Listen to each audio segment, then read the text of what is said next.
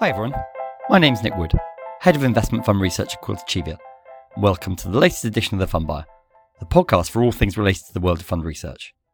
Before we start, my usual reminder that you can sign up to be notified about future podcasts on the Quilter Cheviot website, or simply follow hashtag QC Fund Buyer on LinkedIn. You can also now find us on Spotify and Google Podcasts for those of you that pick up your podcasts that way. As we pass the halfway point in the year, in today's Fund Buyer, we're looking back at the leaders and laggards so far and expressing some thoughts as we head into the second half.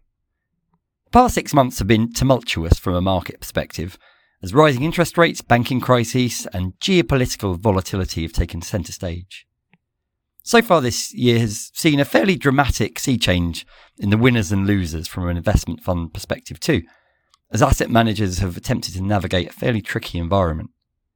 Nowhere have we seen such a reversal of fortunes as in the tech world, which came back with a bang following a difficult 2022. Ultimately, it has one thing to thank for this U turn in performance generative artificial intelligence, or AI. Roll back to the end of last year, and it's likely very few had heard of ChatGPT, but has rarely left the headlines since January.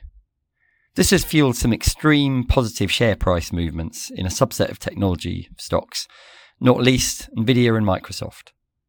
More broadly, this has resulted in growth indices and funds generally outperforming their value peers, something that seemed unlikely at the start of the year, with both interest rates and inflation still rising.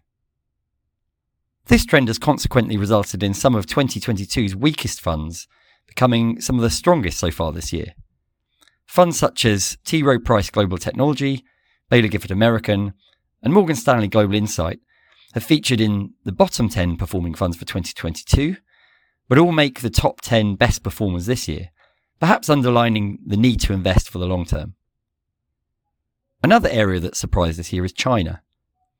At the beginning of the year, the Bank of America Fund Manager survey showed a huge amount of bullishness on China due to the reopening from COVID 19 restrictions.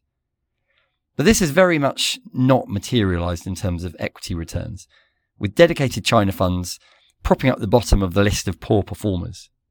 We're also increasingly seeing new launches of emerging market funds excluding China, as many struggle to get to grips with an increasing state regulatory presence in business and potential violations of human rights, let alone mentioning Taiwan. That said, China is definitely a country to keep an eye on for the second half of the year, as it currently stands out as one of the cheaper markets. It's not out of the realms of possibility that has a resurgence, just like the tech sector this year.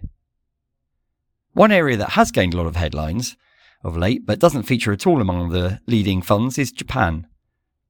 The headlines at half year tell you that the market's up over 25%, depending on which index you look at, but that's in yen terms. For UK investors, MSCI Japan is up just 7%, reflecting an increasingly weak yen due to the ongoing policy of holding the 10 year government bond yield down at 0.5%. Given the moves up in other bond yields, that significantly weakened the currency.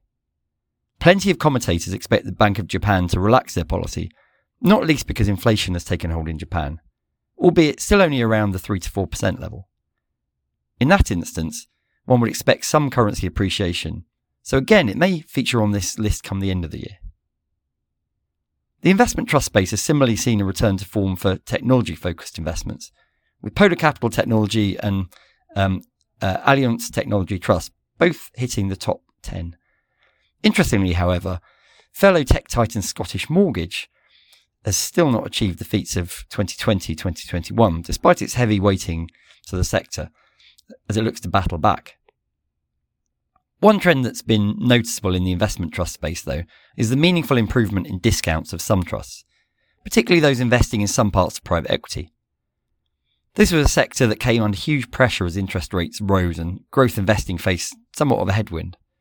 However, with underlying asset values holding up and quoted growth equities performing very well, some of those wide discounts have naturally reduced. Looking at the laggards, we can see more illiquid assets such as infrastructure and renewables struggling as these are also often more sensitive to rising interest rates. One of the key benefits of investment trusts is their ability to invest in illiquid assets.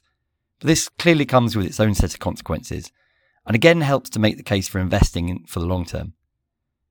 As these interest rates begin to come down again, assets such as those should once again come good, particularly given the long term tailwinds in place for those sectors. Some areas of private equity also weren't immune from the difficult environment at the beginning of the year. Ultimately, private equity is just like listed equity, spanning multiple sectors, regions, and sizes, and, and thus investments will be hit by their own set of factors, as well as more macro driven ones, such as interest rates and the global economy.